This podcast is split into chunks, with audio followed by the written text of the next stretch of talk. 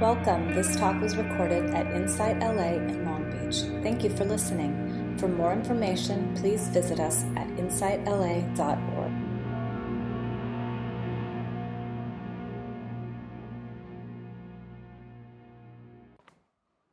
We're having a class here. We're in the middle of our class on um, self compassion, mindful self compassion, and some of you are in the class. And in Wednesday, we all gathered and we were talking about um, finding our core values. And coincidentally, I was found myself in a two-day workshop um, on mindfulness and psychotherapy, where they were also spending a lot of time on core values. And so, um, the core values that we identified in our class, and I want to read some of them. And for any of you who don't know what a core value is, I bet you do know what a core value is, right? Um, it's not quite a goal, it's what guides us after, or what guides us and makes the goal, right? It's not a destination, destination but it's a direction. Um, it's not something we do, it's who we are and um, we kind of unfold and discover them, and they hopefully guide our lives. And there was a quote um, in the book that I really love by um, Thomas Merton. And it says, If you want to identify me, ask me not where I live, or what I like to eat, or how I comb my hair, but ask me what I am living for in detail and ask me what I think is keeping me from living fully for the things I want to live for. That really just touched me, you know, just touched my heart. And um, some of the values that we identified um, in the class, and I'll read them to you. Um, compassion, generosity, honesty, strength, balance, equanimity, tranquility, integrity, community, caring, nurturing, freedom, wisdom. These are all the core values that underlie uh, the Buddha's Eightfold Path. Right? It's why we practice the Eightfold Path is very much in line with this set of values. And so, um, and the one tranquility really jumped up at me as a core value. Um, there are many places in the Eightfold Path where they talk about tranquility as an awakening factor, um, but as a core value in your life. Wow, urban dharma tranquility is not something we can buy at the 7-Eleven, right? It's it's just it's hard in a full life working and having a home and family, paying bills and getting on the freeway. Mm-hmm. Anybody in LA traffic this week?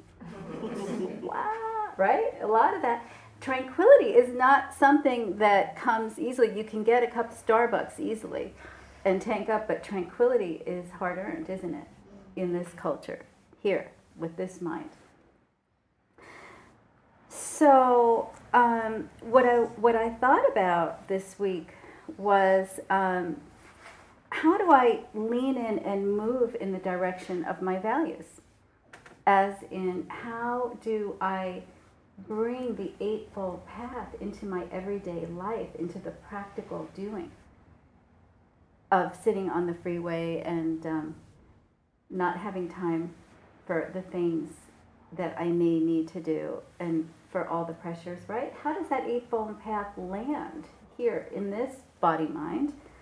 Um, and what kind of effort do I need to sustain my attention on my practice of meditation um, and all the practices of the Four Noble Truths and the Eightfold Path? What, what kind of effort do I need? What is that effort? And then I thought, huh, the Buddha talked about right effort. Oh, okay, so there's an answer there. Um, and right effort is one of the factors on the Eightfold Path. Can anybody list the Eightfold Path? You'll get an A. Margaret. Right view, right intention, right speech, right action, right livelihood, right effort, right mindfulness, and right concentration. That's good. Because I had to do it for a class. I had to do it for a class once, that's why. She literally is had getting a PhD. I joke about it. She's doing it. Okay. Um, yeah, that's the Eightfold Path, and um, right effort is right in there, right in the middle. And um, I have always liked to skip over that one. and I'll tell you why in a little bit. Yeah, it's not one I focused on. um, so, when just just to do a little covering of the territory, um, they break down this eightfold path into um, the wisdom factors, which is view and intention, right? What you're looking at when you start, like you've got to climb to the top of the mountain for a clear view, and how you intend, knowing what you're intending, right? So that's a wisdom factor. And then there's the um, virtue, morality, behavior, action factors of right speech. We've talked a lot about that here. Right action, right livelihood. Um, we've gone over that and we will again. Um, and then there are the internal factors, the concentration factors, um, and that's um, right effort, what we're talking about today, right mindfulness and right concentration. And um, they overlap, as you, you would guess. And when you're in one, you tend to be in all of them. They link up and cluster. So that's a good um, good news. And in the West, um, we like to say most people come to um, the meditation path for meditation, to concentrate their mind and get calm. Uh, not many people walk in for morality and virtue and a virtue for behavior, right? Is that true in the West? Not so true in the East. They start with morality and behavior and get into the um, concentration and tranquility. But most of us come because we want to still our mind. And now we're reading every other day that mindfulness does amazing things for your brain, and you just want to get your brain to stop thinking and get a little calm and tranquility. So, um, the problem with that apparently is that um, to get a tranquil mind, your life has to reflect a tranquil mind. And they say a moral life contains a calm mind. So not only does meditation affect your life, but your life affects your meditation. It's a two way street. And so it's worth um, investigating. Not something I personally wanted to hear 10 years ago. I just wanted to reach uh, altered states and um, not think and be blissed out. I mean, that's really what, what I wanted in truth, if in an honest moment. Maybe I wouldn't admit it to you exactly. Um, but I wasn't so interested in what do I need to cultivate and how do I need to live to serve that meditative process and tranquility and calm, ease, wisdom overall. So, um, so, so we're going to link them up, and um, hopefully, um, we could talk about what right effort is, and um, talk about some practical applications. So you're feeling like this pertains to you in your life, doing all the things that we do: the supermarket, the coffee, the twenty-nine emails or 290. Some of you are, right? I hear some of you have over 100 emails a day. Right? These are people going, yes, yes, okay. Um, and so the prac- so some of the practical pieces of this, and and the, there's a paradox in this too. Hopefully, we'll get to that. So, um, So I'll read you. Well, let's talk first about what's hard about right effort. Why would I want to stick o- stick over it, skip over it? Now my mind is sticking on it, but mostly I've been skipping over it um, because uh, I think there's some conditioning in our culture. Has anybody here been called lazy? Raise your hand if you've been called lazy. Did your mother? right? Or, you know, um, so has anybody heard from a teacher, so and so is very bright and has such potential, but she needs or he needs to make more effort? so many knots, right? Um, as a child therapist in my clinic, I have so many moms that drag in these children with good intention, and the child's head's down like this, looking down, and mom says, I just can't get him to do anything at home. You know, he won't do his chores, he won't finish his homework. He's just, what's the word? Lazy. Okay. So, right and effort going together, like the languaging, most of us are like, we're not going to want to go there on some unconscious level, right? Because we've already been told we're not good enough because we don't make enough effort because we're lazy, right? And our inner critic will sometimes tell us that about ourselves, right? You didn't exercise enough, you didn't eat well enough, you didn't call your friends, mm-hmm. your good friends, right? You didn't clean well enough. You know, there's always that list. How we're not enough. So when you put the word right and effort, the critic can just keep creep in there and make it very uncomfortable. Anybody feeling a little critic coming in? Right? It's so, oh, I shouldn't say that word. it's fascinating. As a matter of fact, I'm going to take go off to the side a little bit um, here. Yesterday we were um, we were at a, a memorial service for a young person, and my friend who's with me said, You know, Wendy, um, I'm thinking about your talks on the inner critic because I feel like when I put my glasses on this morning, the critic woke up with me and I'm just having an inner critic tape all day. Like I'm really feeling it. It's I'm, and and we reflected on, yeah, it's easier to attack yourself than to feel vulnerable, and we were feeling vulnerable as parents because we were facing a parent losing a child and um, this was a strategy for him. So, um, so when we talk about right effort, um, think about what arises in the room is our strategies to um, to protect the vulnerability and the message that we all got in some way that we weren't enough.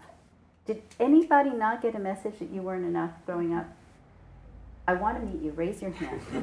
Seriously. I, I don't actually feel like I was taught that. I, but I do think that I was taught to work too hard, so I had to struggle with not being a workaholic. Yeah. Because I was taught to be too productive. Like, you should always be productive. But I was never, I don't feel like I was ever told I was lazy or that I wasn't enough, to be honest. But definitely there was a message of you should always be doing something. And then if you weren't doing that something, Right, then I would probably feel guilty. So like I am a person who has a hard time just not doing something. Mm-hmm. Yeah. I think that's why I'm just. This is why it's hard for us to land here, right? And to take it in because of that programming that's so intense. Um, okay. So this is what the Buddha said about right effort, and um, I promise there's good news. I really do. Um, one tries to abandon wrong view and to enter into right view. This is one's right effort. One tries to abandon wrong intention and to enter into right intention. This is one's right effort. And it goes on like this. One tries to abandon wrong speech and enter into right speech. This is one's right effort. One tries to abandon wrong action and enter into right action. This is one's right effort. One tries to abandon wrong livelihood and enter into right livelihood. See, you're getting the language behind it. But um, basically, um, he talks about um, the fact that with right effort, we're always, it's personal and individual because you don't want to work too hard and too tight and strive too much in your practice and push too hard. And you don't want to be loose and not try. Oh, I'm going to sleep through meditation. I'll meditate tomorrow, right? That kind of thing. Oh, I'm not going to come to the sit today. I'm just going to sit back and read the paper and have coffee. You know, we all have to find that middle. And um, there's a, a famous sutta about the lute player. Do you remember that one? Okay, where the um, this musician, the lute player, comes to the Buddha and says, "Well, how do I practice um, the Eightfold Path?" And the Buddha says, "Well, um, how do you tune up your lute? Um, if the if you don't tune it up too tightly and the strings are loose, what happens? I can't play music, right? I'm not going to get a good sound. If I tune it up and I tighten the strings too much, what happens? I'm not going to get a good sound. And the Buddha said, Well, that's how you practice. It's not too tight and not too loose. To get a good sound, you have to tune that instrument just right in the middle. So he's inviting us to find what's the middle, right? Not too much, not too loose. What's your middle? And your middle will change all the time. As a matter of fact, it changes from hour to hour and day to day. Right? So um, he invites you to find your middle. And then um, he talks about um, the four great efforts in right effort. So if the word right didn't turn you off, an effort, now great. Let's see how we do with great. Four great efforts. Um, so um, you can basically use maybe four easier words and think about this way um, prevent, abandon, develop, and maintain. So, what are we preventing? Um, and I'll do this quickly and then I'll give you some examples. So, preventing is kind of um, this concept that he talks about of guarding your sense door or not getting into slippery places. Like a great example is um, people who go to Alcoholics Anonymous and you want to get sober from alcohol, you have this addiction, right? Um, they tell you don't go into a bar, right? That's a slippery place. Um, don't hang out with people who are drinking alcohol because that's slippery for you. You're likely to um, give into that sense desire of wanting the alcohol. And so that's a very easy example of um, noticing how we're bombarded by all the senses, right? And let's say you're on a budget and you don't want to spend a lot of money it's not maybe a great idea to go to Macy's when they're having 20% off the entire store, right?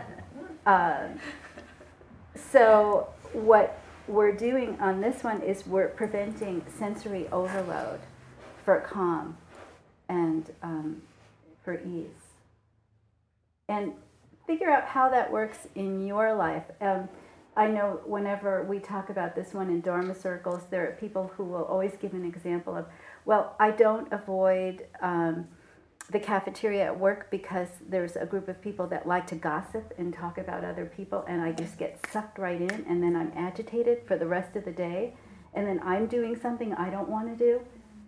So I avoid, you know, I prevent, I avoid that ca- that group in the cafeteria at that time um, to prevent that kind of agitation. Then I have to walk around with that agitation all day and it affects my practice. Affects how I feel about myself, my calm, my centeredness. So I, I let that go, I abandon it. Which is the second one is abandon. So when you find yourself in um, a hindrance or these practical things that come up, we talk about it all the time. Um, you find yourself in agitation or ill will, anger, anger, I don't want it. Um, skeptical, skeptical, doubt, greed is another one. Restlessness, anxiety, sleepiness, and that L word, laziness, sloth, right? Are the hindrances that we talk about. And you find yourself, you've arrived there and you're in it. Um, some of the practice is to be able to abandon it, to let go, to put it down. Um, this week at work, I, a problem arose. What a surprise. A problem arose, right? And this one looked like a whale of a problem, like a big problem. And um, I found that uh, my, the mindfulness maybe wasn't so present because I, I woke up in the middle of clinging to it, putting myself in the center of it, creating a bad story about it, um, being very rigid about the solution. And I could feel my body muscles getting all worked up. And so then I reached out to um, a couple of people on um, email trying to get a solution my way, right? And uh, the answers I got were not my way. They were not good answers. they were so wrong. They were so wrong. Thank you, Paula. She knows. She knows. Right, right, right. And um, so now I've created a bigger wrong story where I'm in the middle suffering, and I've created other people suffering, and my body is filled with tension. And if I, the headache is starting to come, right? This feeling of overwhelm. And um, this is what he's talking about abandon and the anger and, and the ill will and hatred for all the situations that brought this problem up. Um, and then in the middle of all that, there was this memory, this little memory of like, wait a minute, this is impermanent. You've been here before. It's this, all these things are impermanent. They're just conditions. And um, luckily, there was just this ah, this ease, this let it go, abandon it, put it down, put your angry self view down, right? and the funny part about this story, it's always good to embarrass yourself in front of a group, is that my solution was so far north, like I, the solution happened over here, very far away from me, that I had nothing to do with. It just resolved. And I thought, wow, okay, this is good wisdom for you right? This is good wisdom. So you can abandon a hindrance, ill will, you're getting very angry, um, you're ready to just curse somebody out on the freeway, um, you want to scream out the window something, right? And you can just abandon it and put it down by waking up in the middle of it and saying, I'm choosing to put this down. A resentment comes up, you heard something on the phone, and it was hurtful and it didn't go your way and then these thoughts start turning about how bad this relationship is and how sad it is and how you're suffering and why this person behaves this way. And you know you can sometimes you can't not all the time you can just abandon it. You can put it down because you want ease. Not in a phony way like oh i'm going to put this down to feel better and you know i'll be distanced from my feelings and i'll have this plastic smile and mm. not like barbie doll you know what I mean? Like not like that. Um, what did we call it? Stepford. There was the movie The Stepford. Yeah, not, not like wives, a Stepford yeah. wife, you know. But really, genuinely, I'm choosing to put this down because I want tranquility. Is my um, value, calm and ease, and I don't want to walk around agitated and in anxiety and suffering. So maybe I can just put that down. Okay, so that was abandon. You got prevent, abandon. Um, developing is really so preventing and abandoning is about releasing or working with um, unwholesome states of mind. The unwholesome, the difficult. And the next two are about working and developing the wholesome states of mind. So I said there was good news. I mean, there really is, you know. Um, so we could develop um, these wholesome states of mind and we can cultivate them and maintain them. And some of the ways we develop that, we've all been doing it in here with our loving kindness practice, our compassion practice, mudita, our sympathetic joy practice, equanimity practice, right? The divine abodes, the heaven, our class, we're developing and broadening our capacity for compassion. So we're turning the mind towards a wholesome state. Um, and we're learning to do that, we're reinforcing it, right? And when we do that, um, it aids our tranquility when we're sitting, right? We're softening and expanding that heart. Um, and then the last one is maintain, is that um, we actually identify that wholesome state, and then we we we take an aim to grow in it, to take to to widen it and bring it out further. And I'll give you some examples of that. Um, so that um, we're we're noticing this sweet quality in us, which is we all need to do that. Those of us who like to put on critical glasses and have a strong inner critic, it's really great to notice your sweet, wholesome qualities and to contemplate them, to sit with them and take them in and soak in so that they expand, so we can have a more even balanced view of our self concept. I mean, the self concepts are imagined and they're temporary, but sometimes we need to work with them. So, um, we're also um, in these last two of the four great efforts, we're um, increasing and fueling our capacity for um, mindfulness. Obviously, when we wake up in the middle of something, we're aware, right?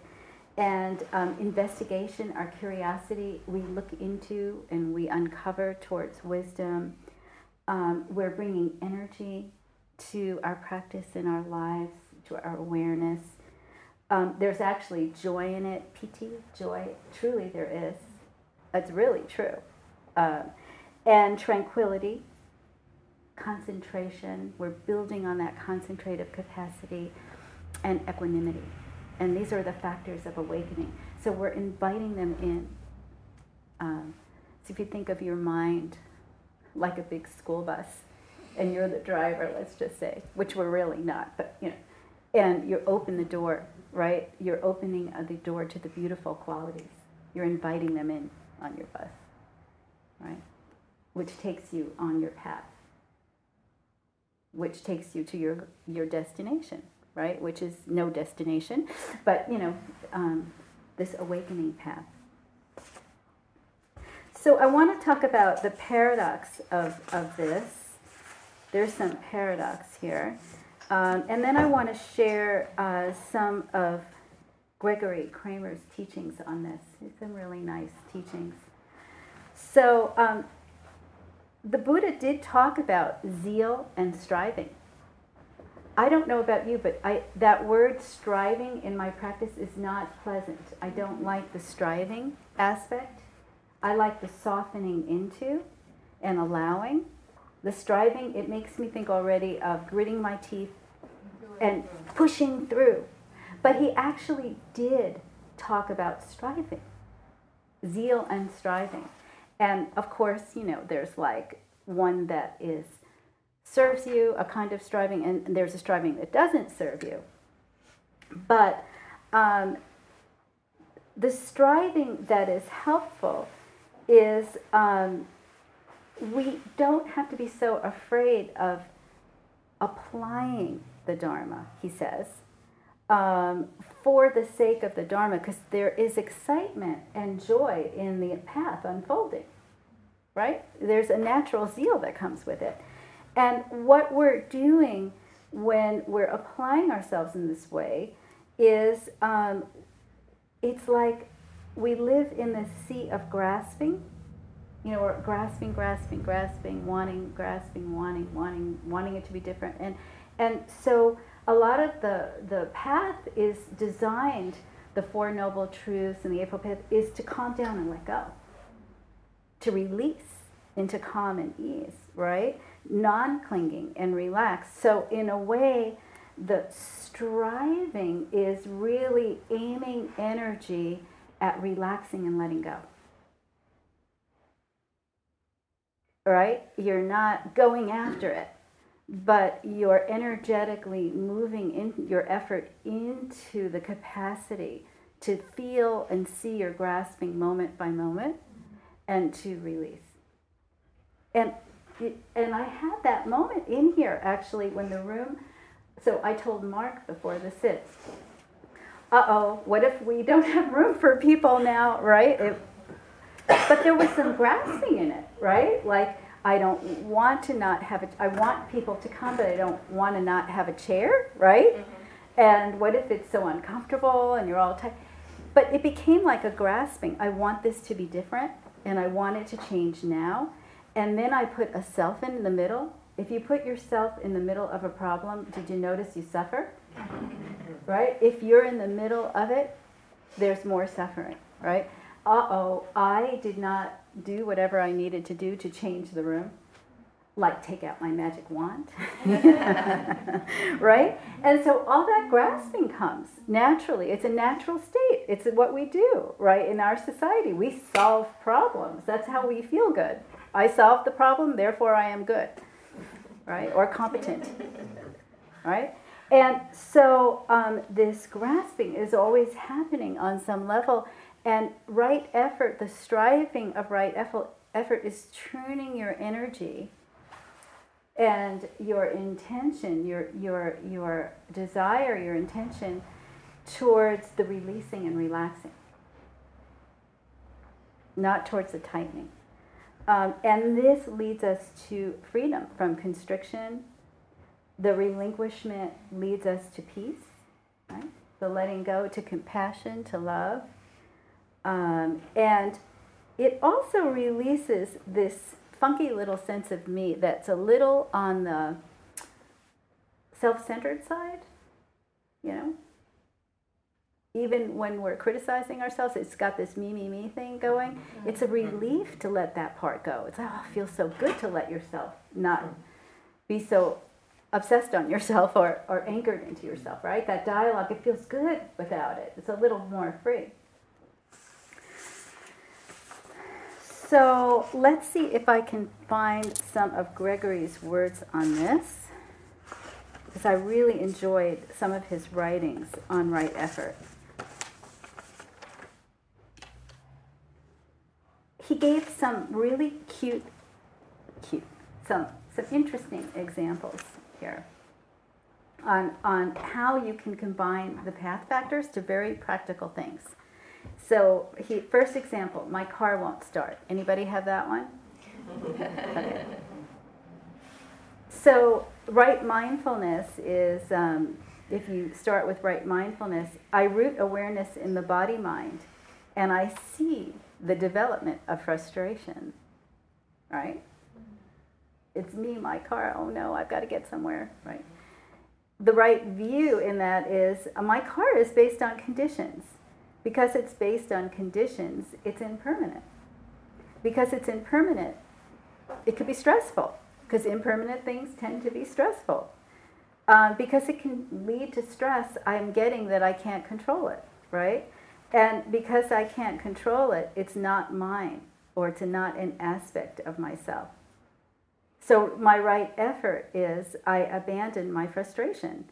I cultivate a sense of inquiry into what's actually going on. I look at the mind looking at this instead of saying, Why me, this darn car? Interesting, huh? And very graspable, you know? And when you can't do it, and it's all about you and the car and the terrible day you're having and what how much money is in your bank account to fix it, right? You have compassion because we're just human. This is the middle. We're working at it like we're not at the end of the path most of us we're at the most of us it feels like a beginner's mind we're at the beginning so have compassion um, so um, i notice I'm, I'm in the meditation hall i notice another person falling asleep in the meditation hall right i'm obviously not meditating i'm looking at you Or it could go the other way. I'm looking at you. You're so absorbed in meditating. Uh oh, what about me? How come I not? Right? All right, right mindfulness. I bring awareness to the hindrance of sloth and torpor externally, right? I'm seeing the problem of, of sleepiness externally. You can see it internally and you can see it externally, right? Um, right effort. I guard against the arising of my judgment about this person, right? Instead of judging that person for snoring loudly, interrupting my meditation, I cultivate compassion and empathy, right? That's my effort. That wasn't so hard, right? That stop saying right. Okay, and then my right view is mind states are impermanent, and I too get tired. Right? I have great sits where I'm alert, and I have sits where I'm exhausted, and I have sits where I can't stop thinking. And I'm just normal. Thank you for saying right. all right. Um, all right. So I'm in silent practice, and now I'm very distracted and sleepy. Okay. Right mindfulness. I identify the hindrance of sloth and torpor internally. It's happening internally. It could happen to the person next to me or me. Um, right effort. Um, well, let's go with right view. My mind states change moment to moment based on conditions. I can cultivate, um, let's just end it there. Right effort, I notice the energy behind my application of mindfulness and notice that my sleepiness temporarily abates. So sometimes when you can see your sleepiness, it lifts a little. Here's one watching someone I don't know laugh. Right mindfulness. I notice in my body and mind my own happiness at their happiness. Mm-hmm. Um, right view. I can experience suffering and the absence of suffering, right? Um, right effort. I extend this happiness outward to all beings. Right? Seeing someone get angry. I'll do that one. Right mindfulness. I bring awareness to the external mind state of anger. Oh, anger is arising. Right? Internally it arises and externally. It's a human quality, it's going to be around somewhere, right? Right view um, I notice what is beyond my control in the situation, and I'm aware of cause and effect of wholesome and unwholesome ways of being. Right? I see within me what I cultivate and abandon, and I see externally what I cultivate and abandon. Right effort, I guard against my judgment and my own reactivity in that situation. To getting a flavor? Of how um, it's applicable and all of us are doing it anyway. You're all on the path because I'm sure a lot of you, I talk to many of you, I know you're all doing this in one form or another. Um, but sometimes we don't see how much we are practicing and how much already we're making a good effort or right, a wise effort. So. Oh, I'll read one more. Why not? And then we'll stop. Eating at a buffet with sumptuous food.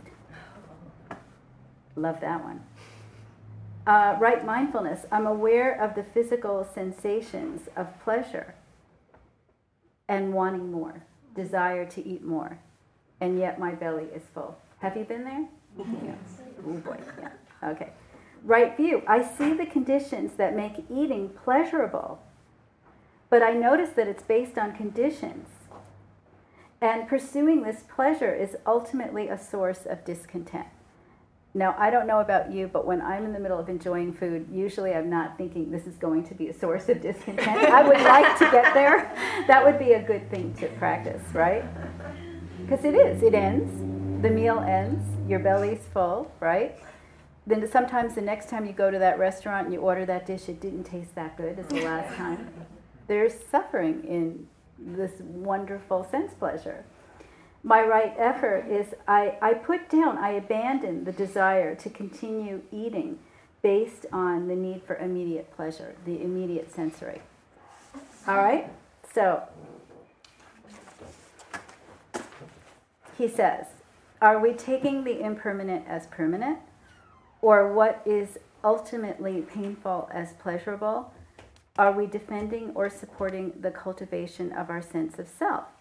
Are we trying to own that which is beyond our control? Do we see the process of clinging? So these are the things that energize and fuel up the practice. But in all of this, I want to return to, um, in ending, that we have to, um, it, it's skillful to listen to all of this with a great deal of compassion and kindness to ourselves at all times because it is not easy to be human. And we come by all these things honestly. We're born with um, conditions that bring up our difficulties, and we swim in it in the culture. And um, life is just not um, like the movie La La Land. You know, it's just not, which we're not going to always break into song and dance, right? It can be hard. So please do not take the Buddha's words with sternness or judgment or feeling inadequate. We really want to bring the Buddha's words to um, lighten up and release and soften and show the beautiful potential of practice in very simple things and in very complex things so that we can all travel that path towards freedom, you know, and peace and ease. And we can live skillfully in this world, but yet not be only in this world, right? Mm-hmm. Not be bound down and caught up. And the gift of that, and uh, this is my last sentence, is not just for me. I don't do this for me, right? I, I do this to serve and give, to, to be of service in life too. And all of us, we do it for ourselves. We liberate ourselves with the hope of helping others, liberating others. We bring others in, which is so needed right now, right? And I have a feeling that's why our room is so full, right? Because we all have this desire to serve where they're suffering, and they're suffering right now. So let's take a moment of calm, ease, pause. I'll ring the bell.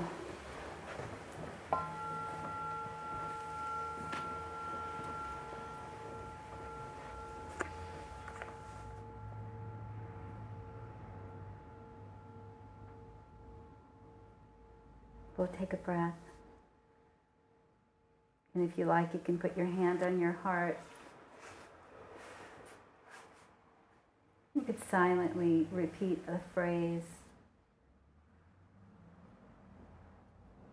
Just as I suffer, it's my wish, my desire.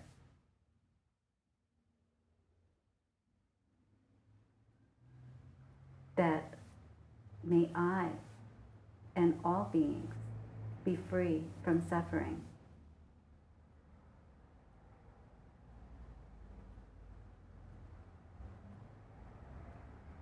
May I and all beings awaken to the roots of suffering.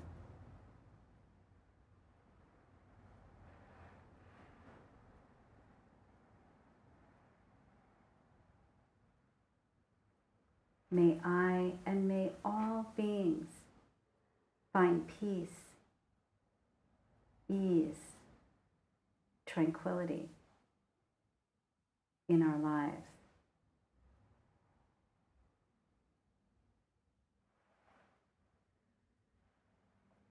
May all beings be safe and free of harm. May all beings experience ease and peace.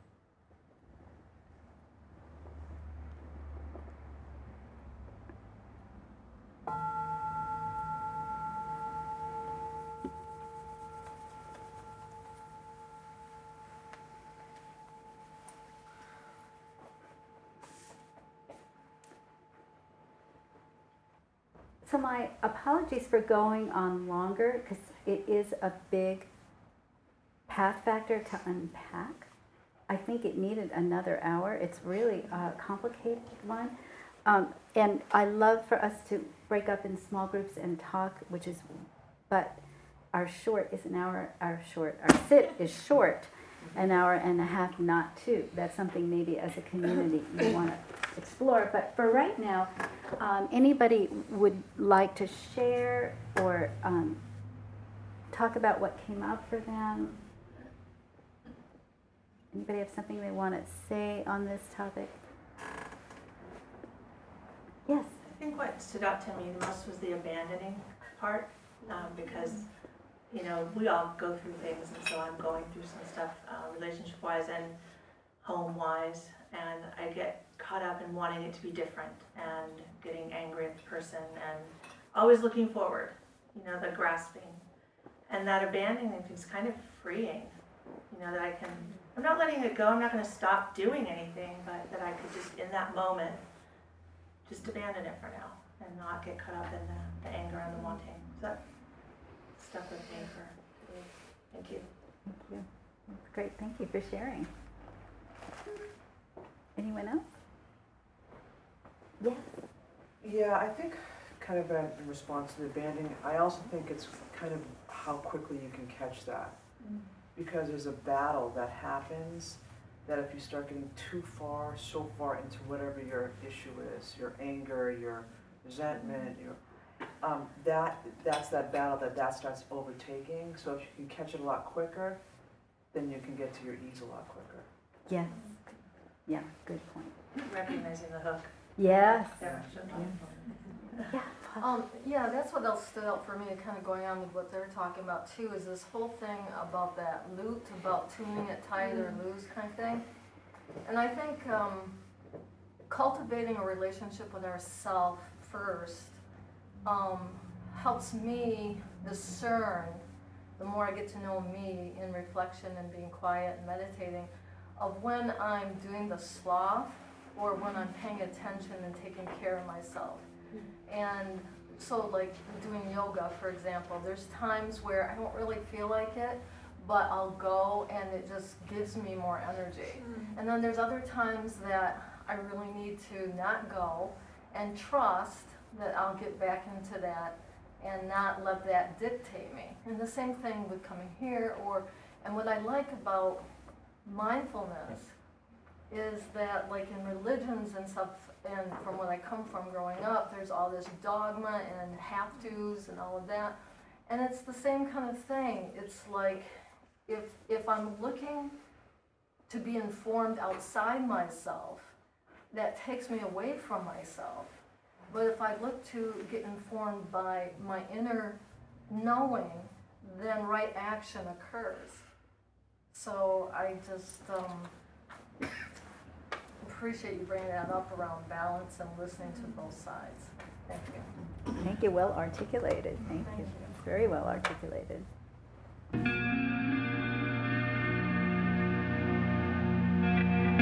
You have just listened to a recording from Insight LA in Long Beach. For more information, please visit us at insightla.org.